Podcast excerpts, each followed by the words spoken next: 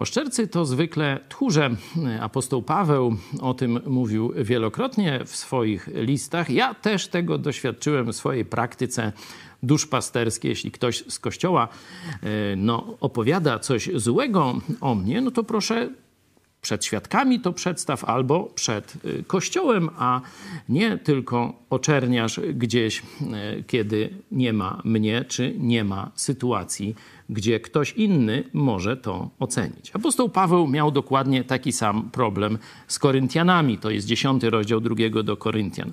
A ja sam, Paweł, Paweł, napominam was przez cichość i łagodność Chrystusową. Ja, który gdy jestem u was osobiście, rzekomo jestem pokorny a gdym daleko, jestem ponoć śmiały. Czyli twierdzili, że jak on przyjedzie, no to on się boi im mówić ostro, dopiero jak odjedzie, to wtedy e, ostro do nich przemawia.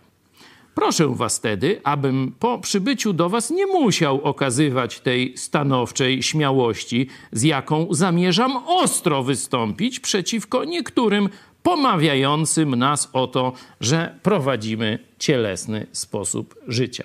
Czyli pastora apostoła Pawła nie było w tym kościele, był gdzieś daleko, a wtedy część tych chrześcijan zaczęła go atakować i twierdzić kłamstwa na jego temat.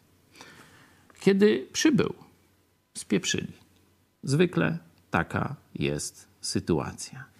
Od razu ruki po szwam i tak dalej, albo uciekają. Dlatego, zanim zaczniesz słuchać oszustów, którzy spotwarzają kogoś w Twoim kościele, z Twoich znajomych, to zrób test, czy są gotowi przed kościołem powtórzyć te słowa, te oszczerstwa. Jeśli nie, to są tchórze i oszuści.